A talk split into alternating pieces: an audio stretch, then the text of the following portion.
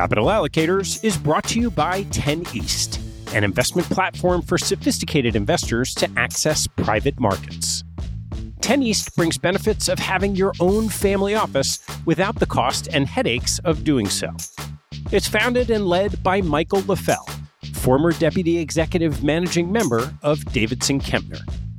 Michael and his investment team offer members the opportunity to co invest by offering at their discretion. Michael and his team source, diligence, and commit material personal capital to each investment. The opportunities shared on the 10 East platform offer exposure to private credit, real estate, niche venture and private equity, and other idiosyncratic investments that typically aren't available through traditional channels. The principals have over a decade track record of investing in these types of exposures across more than 350 transactions. Post investment, the 10 East team conducts ongoing monitoring and reporting, just as you'd expect from an institutional investment organization. I've known Michael for about a decade, and after becoming impressed by the quality of 10 East offerings, its research process, and high quality investment team, I became an advisor to the organization and investor in multiple offerings. You can learn more and join me as a member at 10east.co. That's the number 10 east.co. I want to take a break in the action to tell you about NetSuite by Oracle helping businesses accelerate growth and run better with a suite of ERP, financial, CRM, and e commerce products. Here are three numbers for you to remember 36,000, 25, and 1. 36,000 is the number of businesses that have been upgraded to NetSuite by Oracle. NetSuite turns 25 years old this year. That's 25 years helping businesses do more with less, close their books in days, and drive down costs and one because your business is one of a kind. Get a customized solution for all your KPIs in one efficient system with one source of truth. Manage risk, get reliable forecasts, and improve margins. Everything you need all in one place. Right now, download NetSuite's popular KPI checklist designed to give you consistently excellent performance, absolutely free at netsuite.com/allocators. That's netsuite.com slash allocators to get your own KPI checklist. netsuite.com slash allocators. And now, back to the show.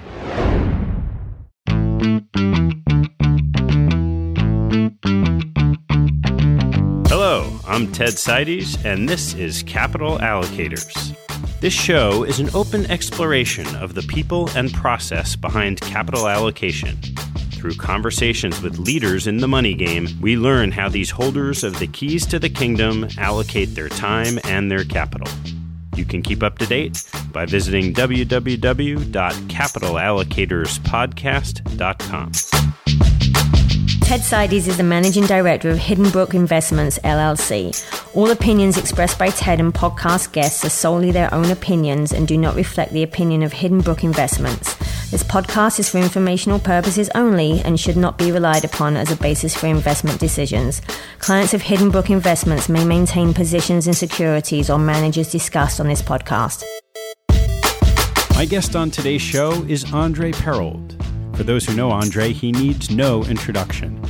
Andre is the Chief Investment Officer and co managing partner at HighVista Strategies, where for the last dozen years he has sat at the helm of a now $3 billion fund that takes a multi asset class, endowment like approach, emphasizing broad diversification and risk management. Over this period, Andre has definitively rebuffed the cliche that those who can't do teach. You see, in his prior career, he spent over 30 years teaching at the Harvard Business School, where he is the George Gund Professor of Finance and Banking Emeritus. Andre had a distinguished career teaching investment management at Harvard and is a legendary master of the case study classroom. Just about everyone in the investment profession with Harvard Business School on their resume once took a seat in his classroom. Andre received numerous awards for teaching excellence, including being voted the school's most outstanding professor in a Business Week student survey. While at Harvard, Andre authored and co authored 27 articles in financial journals, two books, and over 100 case studies, all relating to investment management, capital markets, and the financial system. He literally chronicled the development of modern finance as it occurred through his work at Harvard Business School. To give you a sense, Some of my favorites among his collection of case studies includes in 1994, Black-Scholes pricing for the HP 12C calculator. In 1990, the RJR Nabisco LBO. In 1994, Bankers Trust derivatives. In 1996, private equity in Russia. In 1998, the Vanguard Group. In 1999, a series on long term capital management. In 2007, before the financial crisis, a case on leveraged loans. And over the last decade, cases on the Notre Dame and Harvard endowments. Among his directorships and trustee roles over the years, Andre is currently a board member at the Vanguard Group. In this episode, we spent the first 11 and a half minutes talking about teaching at Harvard, and then turn to the practice of investing, the active versus passive debate, a risk based approach to asset allocation, and what makes investing so hard. I found it fascinating hearing how Andre takes all of his academic experience and knowledge and applies it to the practice of investing at HighVista. His wisdom and clarity of thought are second to none, and his soothing South African accent only adds to the allure. If you like the show, please subscribe on iTunes and maybe even write a review. You'll help others discover the podcast, and I thank you for it. And with that, I bring you my conversation with Andre Perold. How did you first get interested in investing? So I sort of got into investing in a variety of ways. There were two essential aspects to it. One was I was always interested in probability and statistics, and I was always trying to figure out odds. And investing is very much a game of odds. You're always trying to handicap outcomes. And so that was one side of it. Another side of it is I, I grew up, you know, in a family that had no money. And my parents figured out how to make everything, how to knit and sew and carpentry. And there was nothing, we, we made our own toys. And so I, I was, uh, from an early age, I did that myself. And I was always interested in how things worked. And that extended over time to how the world works. And investing is the best way or a fantastic way to think about how the world works. And so the combination of probability and statistics on the one hand and a sort of deep interest in how the world works combines to make investing a lot of fun. What was the most rewarding thing for you about teaching? So I would say in academia, you know, teaching is teaching is one of the great privileges in life. I think being able to have a place of honor where you're in front of a large group of very talented, or doesn't matter if they're talented or not, students, and being able to engage them. There's a side conversation. um, you know, and and I just I, I think it's a privilege to be able to teach, and I find for me, teaching, I think we're teaching in the classroom is one part of teaching, but we're always teaching. We're always we're always helping other people. We're always if you're selling, you're teaching. Teaching shows up in everything you do. But but I found teaching besides helping others, it was very much a way to understand things. So I always loved to teach things, to teach about things I didn't really understand. Because yeah. I found if you can't explain something, you don't really understand it. And so for me, teaching was a way to learn. I taught myself finance. I've taught myself a million things by just going into the classroom and trying to figure it out in the class with students. And that's one of the greatest f- fun things to do. You started teaching at Harvard Business School at the age of 27, that's right? Yes. What was the average age of the students About the, the same. So, you know, go back to what what was that like that first year? It was the blind leading the blind. Let's start there. uh, when you walk into a Harvard Business School classroom, it's as intimidating as hell. And yet, there's a sense that we're all in this to learn. It was nerve wracking. I got students who would come and see me. One in particular came to see me midway through the course to tell me what an absolutely terrible teacher I was. And the nice thing is, by the end of the semester, we learned to like each other, and, and they actually really liked it. And I think it's just because they, they sort of appreciated that I was trying. Then over time, you learn how to do it. Yeah. You learn how to do it and you sort of grow into it. What does it take to be a good master of the classroom? Look, I think it takes humility, self awareness. I think um, it's very interpersonal. You, you need to understand what they are thinking and struggling with. You need to think of ways to get people to see things. And so I would always spend a lot of time thinking about what questions I wanted to ask. Questions that if I asked them, they would str- they could struggle with that question, that that single question for a long time, and it would shed a lot of light on something. You know, it's sometimes a very simple question like, "What is a PE ratio, and what do you do with it?" Sounds easy, and you can look it up in textbooks, but in fact, when you peel away the layers of the onion, it's very deep, and you can get into any and every aspect of investing uh, through that simple little question. Um, so I think I think that's one. Another one is you you really have to be willing to challenge your audience and make them think. I vividly remember you uh, doing that quite a bit. you have to make them think, and they respect that. They they really respect that, and and when they come to class knowing they're going to be challenged, they prepare that much more. They are deathly afraid of being embarrassed in front of their peers and and so when you do that you could it's sort of a win-win-win and it, it, just works. Were you teaching investing from the beginning investment management straight through or did you evolve into that? No i evolved into it. I taught uh, so my training was in a field called operations research. It wasn't finance which is sort of the math of doing stuff in business scheduling and various things like that. And so i taught a course called managerial economics which was about decision trees and statistics and game theory but I was fascinated by investing and asked if they let me teach something I didn't know anything about, and they did. And I taught myself. And how many years in was that to your tenure? About three years, two years okay. in. You certainly have taught lots of investment managers, hedge fund managers, probably lots of people in private equity as well. Let's start with what were the characteristics that you found of good students in your classroom? And then the big question is going to be was there a correlation with success in understanding investing investment management in the classroom and what people did later in their lives? Look the good students are good students in any setting. They're curious they work hard they go beyond what they're asked to do. At harvard business school we demand that people are active learners and so it's not enough to parrot something. You've got to think hard about what's going on.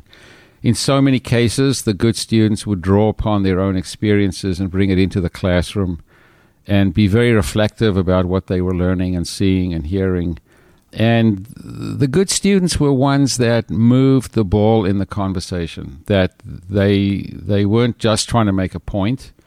They would understand what we were all struggling with and would help us along. E- even good didn't mean you knew what was going on, but just being unafraid to ask even a dumb question that would actually help us all learn.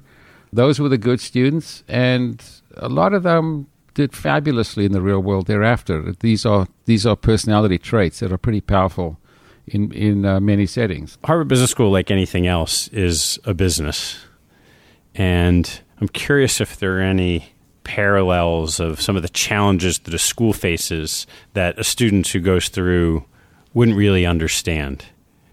But what actually happens in a school that makes it successful? Look, the first, the single most important thing about Harvard Business School is that Harvard Business School knows who it is.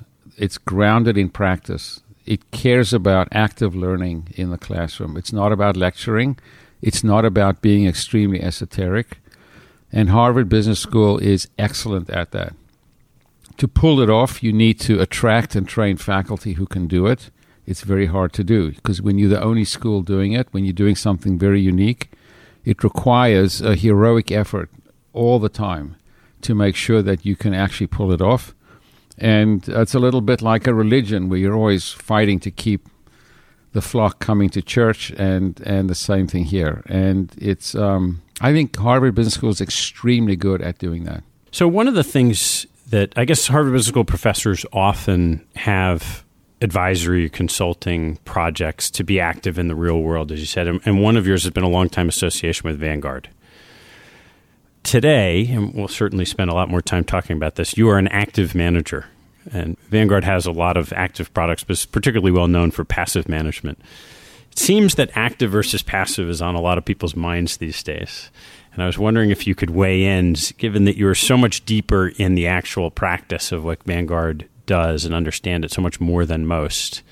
And yet you also are an active manager, investing in active managers. How do you feel about all of this? So, look, I think the first thing to say is Vanguard, as you just said, has a lot of active product. A very significant part of our AUM is in actively managed funds, equities, uh, various kinds of fixed income, things like that. Vanguard is known for indexing, but it's it's the key is to understand it's also doing so at very low cost. And so they wring costs out of the system in a very efficient way. And the combination of products that perform as advertised, so when you're tracking an index, you track the index at a low cost, is, is a very powerful idea that gives them a huge advantage. Indexing, the way I think about indexing is it's very simple. You either do or don't have an edge in investing. And each of us, most people have no edge ever in investing. And and some people have an edge some of the time. And the key is to know when do you have an edge and when do you not. You may have an edge at a particular point in time because you know something about something, you're very familiar or expert in a certain area that happens to be ripe uh, for investing. You may have an industry expertise or something or knowledge about something where you can take advantage of it. I think some people who think they have an edge all the time, that's a, that's a big mistake and most people have no edge at any point in time. And so the way I think about it is when you do have an edge, by all means, try and take advantage of it. The edge might be also knowing certain managers who are very good. You know, give money to others who, who actually may have an edge and pay them a fee for it. But most people don't. And if you don't have an edge, you should probably index. It still doesn't answer the question of how you invest because you have to decide how to allocate your your assets across different asset categories. But as a way of executing well, indexing is very good for folks who don't have an edge. And at HighVista, we do that all the time. When when when when we don't have an edge somewhere and don't see opportunities, we'll totally buy indices uh, as a placeholder um, until we do. Um, Warren Buffett, I think, said it very nicely. He said, "When dumb money acknowledges its limitations, it ceases to be dumb." And so, folks who index, at least they'll track the index and not be taken advantage of. And that's a very powerful thing to understand. So, now, I guess 13 ish years ago, you started HighVista Strategies. What was the light bulb that went off in your head that said, hey, I, I got to go do this? So, I had spent my academic life thinking about many aspects of investing, about asset allocation, about trying to outperform, thinking about where you could get an edge, understanding the business of hedge funds and other investment firms, um, and uh, think questions like currency hedging, questions like how do you minimize execution costs, questions about how do you reshape the probability distribution, all sorts of questions relating to just about every facet of investing. How do you do securities lending, and why would you do it, and when? Um, and having studied all that, uh, when the idea of HighVista came along, the idea being to invest in a single fund, um, you know, in everything and everything, anything and everything that moved the way the large endowments do. It's called unfettered investing. It just really appealed to me because I could draw on everything I'd studied until then, including risk management and and all those uh, kinds of things. So, and what what are your core beliefs about investing? Everyone who has an approach, who's allocating capital, has to start with a philosophy. What is yours? So, look, I think at HighVista we think about two things. One is we think about how do we, where and how can we outperform by finding extraordinary managers to give money to? Where and how can we outperform by doing things in house that are fairly simple strategies where we may be able to earn an extra return without being too clever. Think of all of that as how do you execute on trying to earn alpha in the area, and then combine that with sort of trying to think pretty deeply about risk and be very deliberate about the risks we are taking and try and manage to to those risk targets that we set for ourselves. And so has that started the the one fund does that start with a certain type of asset allocation? It starts with a level of risk that we want to take and we try and quantify what that risk is. We, risk to us is for at the level of a portfolio having what is the probability of losing x dollars over, over a, a given period, period of, time. of time, something like a year, or you know, and then try and quantify those risks based on how we're invested. And the world is a very dynamic place, and as risks evolve in the in the markets, it was pretty a risky time in the world in 08. It's a lot calmer time in the world today.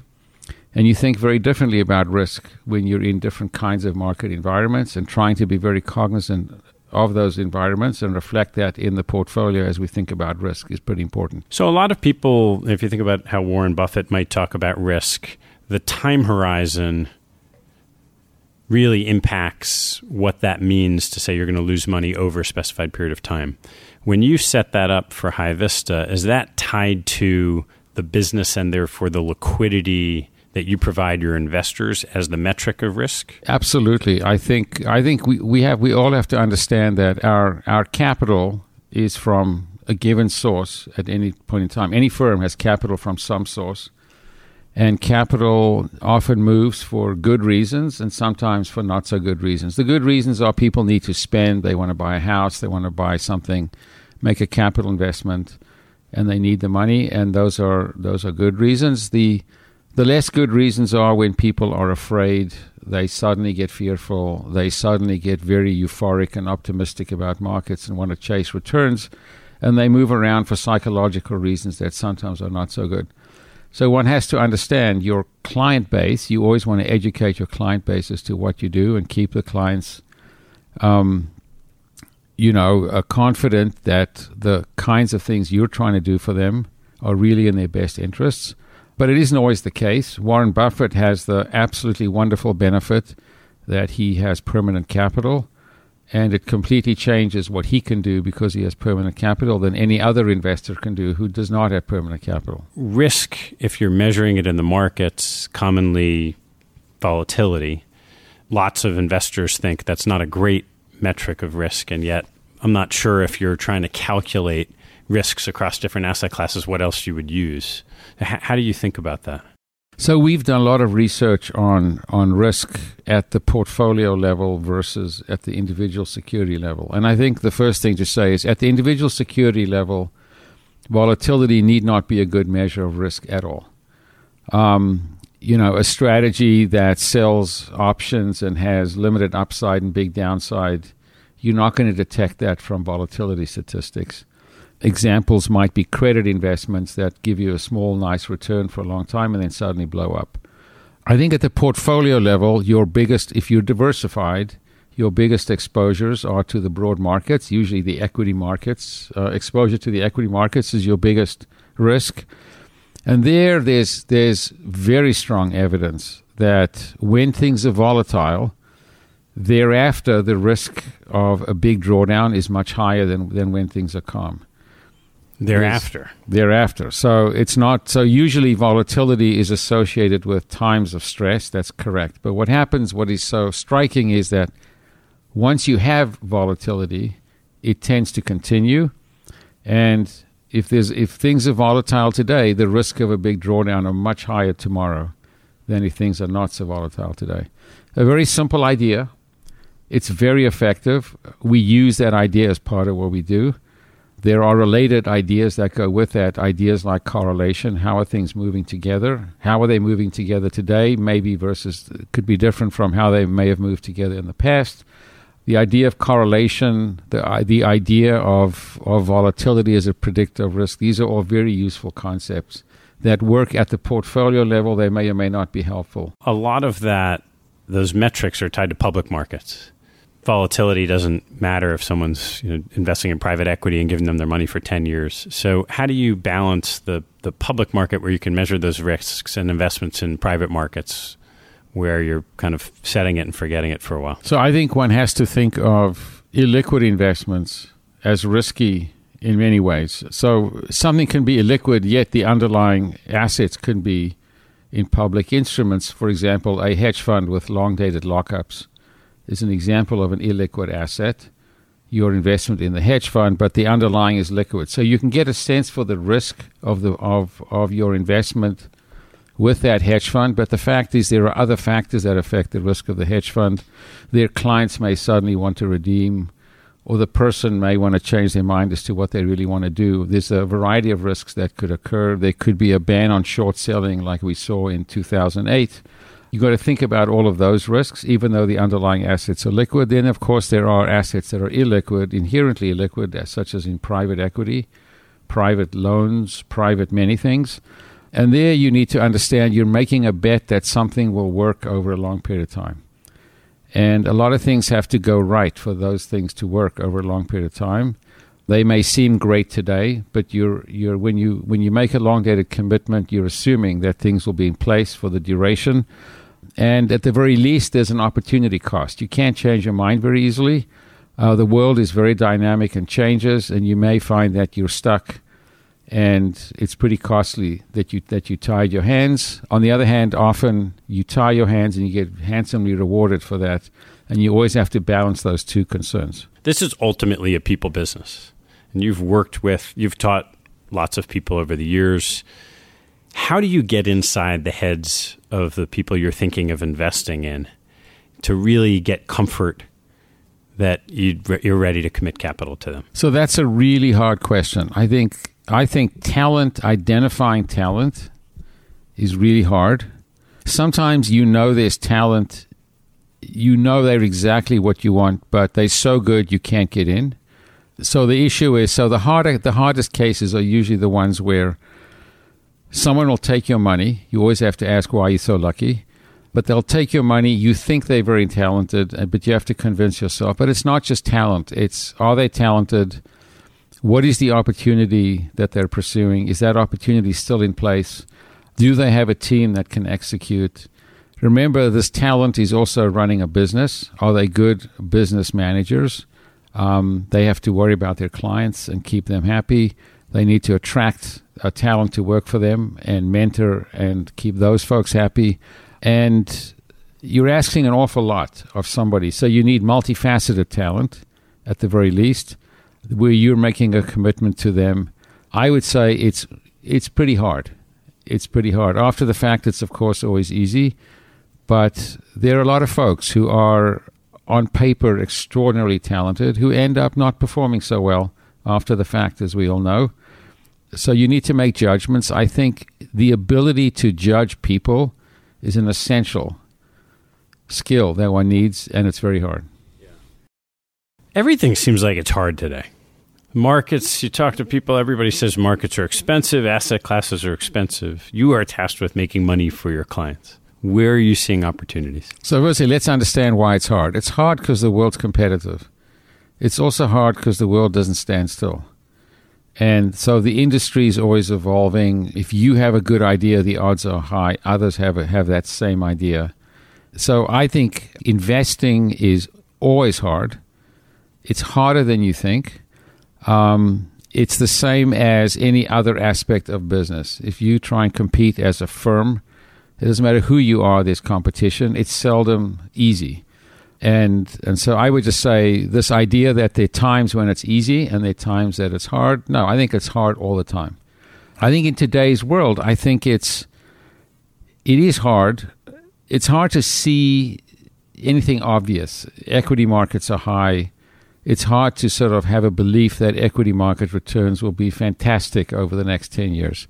I think we sort of think about it in sort of along two dimensions. One is there's a very dynamic aspect to the world, and it may be that there may not be great places to put money today, but there will be in the future, and you need to prepare yourself for those instances. So we think of managers who have flexible mandates, for example as being a prime candidate for, for folks we want to partner with, folks that are prepared for things. Being prepared takes work. Being prepared and not investing is very hard because it looks like you're not doing anything. But, but the fact is, you need to be good enough to guess where the opportunities might be. And then the minute they occur, you have to jump and pounce on them. So finding firms that are good at that is one of the things that we we're always looking for on the basis that the world's very dynamic and, and it's it's the day you buy is when you make your money, uh, not the day you sell. And being ready for those buying opportunities is sort of critical. That's one kind. The other kind is looking for niches where specialists can outperform and just thinking about very niche, off the run areas. Example might be direct lending, for example. The, the lending space is interesting because banks have exited vast swaths of the lending space. And I think there's money to be made uh, there. And there are other areas, niche areas that are a little off the run, where you find a team that can do well, and, and then you just have to keep reaffirming A, that it's the right team, and B, that the opportunity set is still there. And I think there are ways to make money there too. Are there any particular niches that you're excited about today? I think, you know, I think if you look at areas like biotech, there are a lot of smaller biotech companies that are not well understood at all. It's a people love it's sort of faddish and people chase things based on psychology. It's a particularly nice area to be able to, to try and play that game. I think smaller banks are an area as well where you see they they just not very glamorous kinds of things, and you just need to go from one to the next and try to understand what they're doing. And but there's a there's just a very broad range of these of these things. Small cap activism is another one where these are again uh, off the run things. They're not buying the large caps and doing things like that. Although the large caps themselves are not not all of them are that expensive, and and there are opportunities it seems there as well. So you and your team spend all this time exploring these niches, trying to find these great op- opportunities. You're hunting where other people aren't. And at the same time, the studies all say that asset allocation drives returns. So if you step back from the biotech investing, the small cap banks, small cap activism, the banks, what does your overall asset allocation look like today? And does it jive with sort of how much time do you spend at that level as opposed to really looking at the underneath the corners to execute as well as you can? Look, so I think of it very differently. I would say you know, people, I, th- I think there's a bit of a false dichotomy that people draw between what's more important, manager selection or asset allocation. So let me first say, if you're selecting managers who can't outperform, that's then a problem. then, uh, then it's then it's a problem. You should just index and be done. And then it's all about asset allocation. If you can find managers who can add a lot of alpha, it changes the game completely. And then it's a function of how many of those do you have? If you have all your money uh, split between three managers who are very active in what they do but really good, I think it's all about managers. And I think so. It's you know if you're highly diversified across managers, it's a different story. Then most of what they do cancels out, and you're left with beta risk, which is about asset allocation. We sort of think about it as look, we uh, finding alpha is alpha is scarce. Finding alpha is hard and you need to find it where it is. You find alpha most of the time where there are dislocations, where there are capital shortages in the world. You don't find alpha all the time on the corner of Fifth Avenue and 47th. It just doesn't sit there all the time. You may occasionally, but it doesn't sit there all the time. So you need to go where it is, and it may be it's there in Japan. It may be there. It's, it's there in distressed investing. It may be it, it's in some place, and you need to go there. So so our view is alpha, the pursuit of alpha is always opportunistic. And you must go where it is, not where you'd like it to be conveniently. When you find it, invest in it, unless there's some reason it doesn't make sense. And that always leaves you with an idiosyncratic set of managers and an idiosyncratic exposures to the broad markets because each place you find, each pond you find, has its own set of exposures to the broad market. So you can get pretty lopsided exposures if you follow money opportunistically, if you follow the opportunities uh, where they are. And so our view is look for the opportunities where they are and then true up the exposures you get so that your overall exposures make sense. So, how much US equity exposure am I getting by virtue of these terrific opportunities? And if it's less than I, than I would like, add to it, perhaps in a passive way. And if it's more than I really want, I can hedge it out. And that bounds is that sort of there's ranges that you're comfortable with? That's where the risk target really matters. So, you know, we are very risk conscious. And uh, a portion of our capital is in a very low risk fund, and there the, the, there the ranges are much lower for equity exposure than they would be in a higher risk version. Um, so we set those based on a broad sense of risk and just depends on the risk target. You know, I found in my time at Protege that when you're looking for the great opportunities, you'd like your team who's out talking to people to also be looking at. But I also found there was a lot more art than science into being able to spot what is a great opportunity. and that takes a lot of experience. And there's only a, you only have a limited bandwidth. How do you try to get the people on your team to be looking opportunistically across around the world? Look, I think it's it's hard and it's easy. the The easy part is it's amazing the inbound traffic that that when, we when, get. Wait, when you have money, people want to talk to you. It's, Is that it's, what you're it's, saying? it's shocking that, that when we have money, people want to talk to us, and so that that's one of the things. So the issue is you are chasing down a whole range of things. Often there are opportunities you can't find the team. Often there are opportunities and you can find the team, but the terms don't work.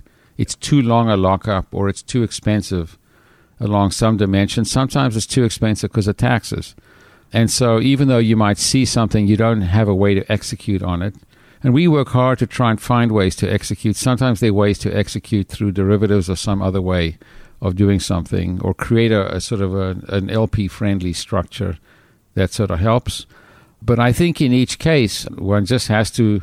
This is where being an investor really helps. And having an investment mindset where you have to put yourself in the shoes of the folks making these investments and ask yourself if you were doing these, would you would you see it the same way? And uh, it's very much the same kind of work that someone would do is actually doing it and making those investment decisions. So we all learn from our mistakes. Can you talk about what you've learned in this period of time over the last decade that's different from what you thought uh, investment firms did or had to do to execute well when you were teaching and studying firms? I think the biggest lesson has been that the world is extremely competitive, and that competitiveness is not something you see until later in a given area. So you think you found something, you think you're the first to see it, or maybe the second or the third,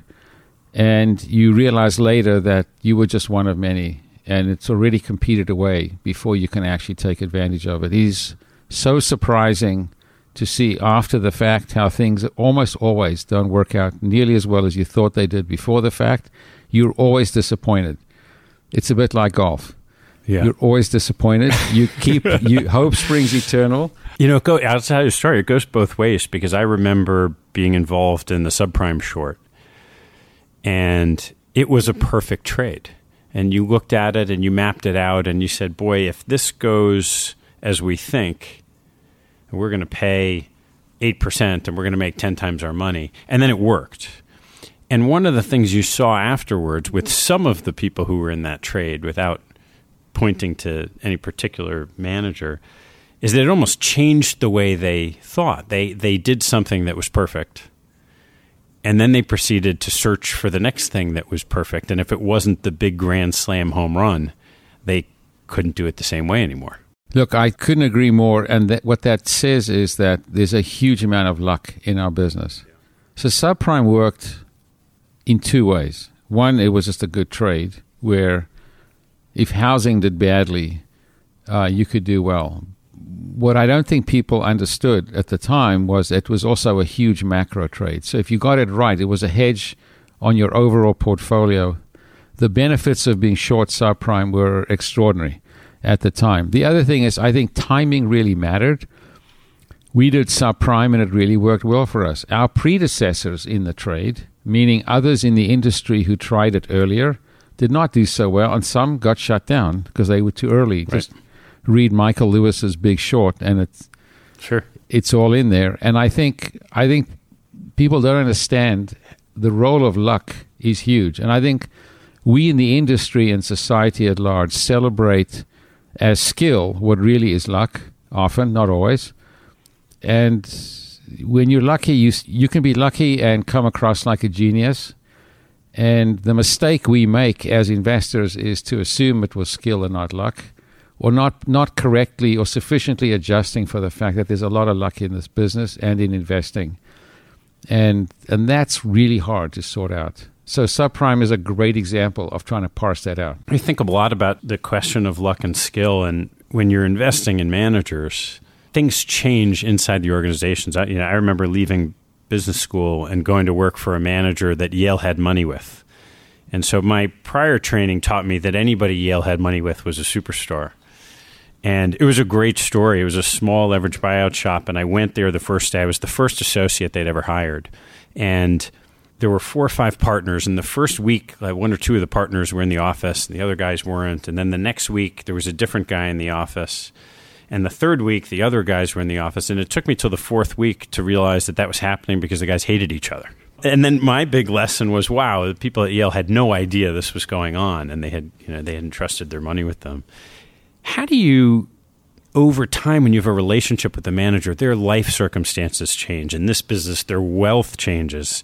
How do you stay in touch with them enough to detect if what was, let's say, skill or luck turns into something else because the person changes or their temperament changes or their motivation changes? Again, a great question. I think the way we think about it is uh, firstly, investing with a manager is it's only the starting point for the relationship. That a re- it's it's really about partnership. That you want to give folks money that you can be in constant dialogue with and learn from, and and hopefully you can be of help to them as well. Those are the best. So when you have a real relationship with a firm where you're always talking about various things, they get to know you pretty well, but you get to know them pretty well. And I think when you have that kind of relationship, it's a lot easier to get a sense for what is the cadence of the firm, how is it changing. You can look at what they own. You just get a, you can better interpret the things that you're seeing in their portfolios as to how they got into the portfolio in the first place and who might be driving decisions. And I think that's helpful. It nothing's perfect in this world, and but I think that's sort of absolutely one way to think about it. There's a lot of talk today about fees across active management. How have you thought about it differently in your relationships with your managers, if you have in the last couple of years than before that? And, and what, if anything, are you doing differently? So, look, I think the first thing to say about fees is we always think of the returns we're getting from our managers net of fees. Very simply, if they can generate great returns net of fees, so be it. And if they can't, that's a problem. And so that's the starting point.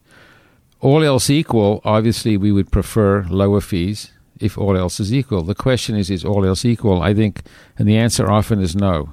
For the kinds of skill we're looking for, you need talent, and talent is expensive. So the idea that you can generate high alpha for low fees, I think, is a complete misnomer. Very hard to do.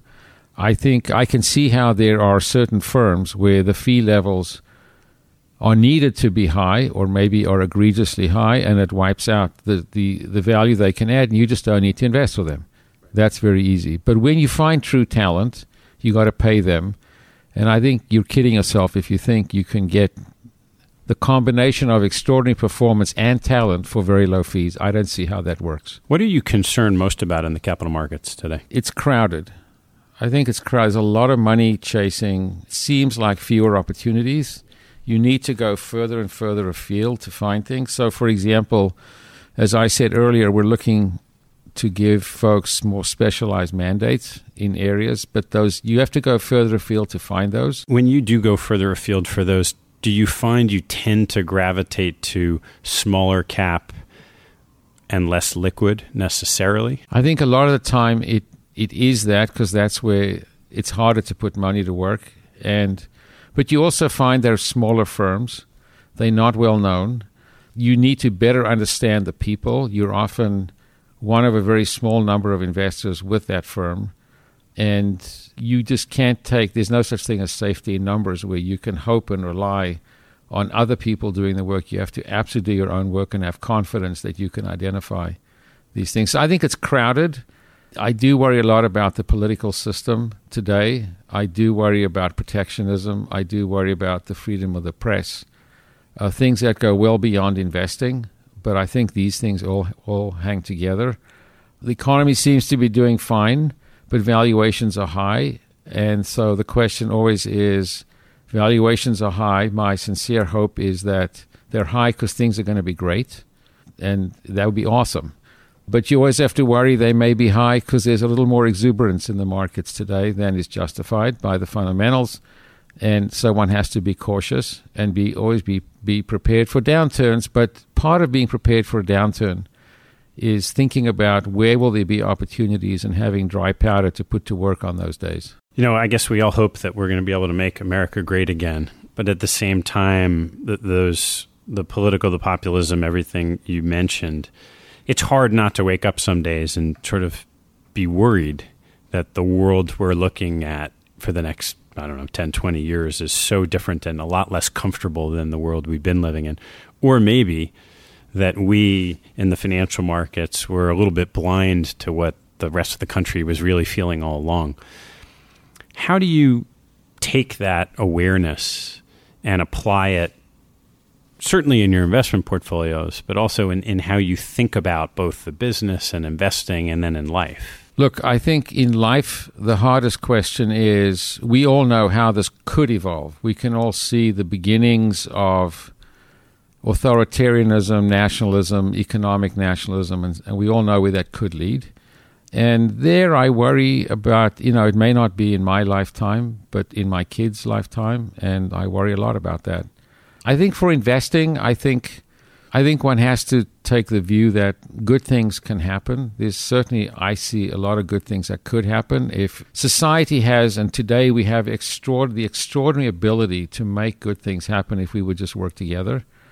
And so there's upside, and we may come to our senses, and things could be fantastic.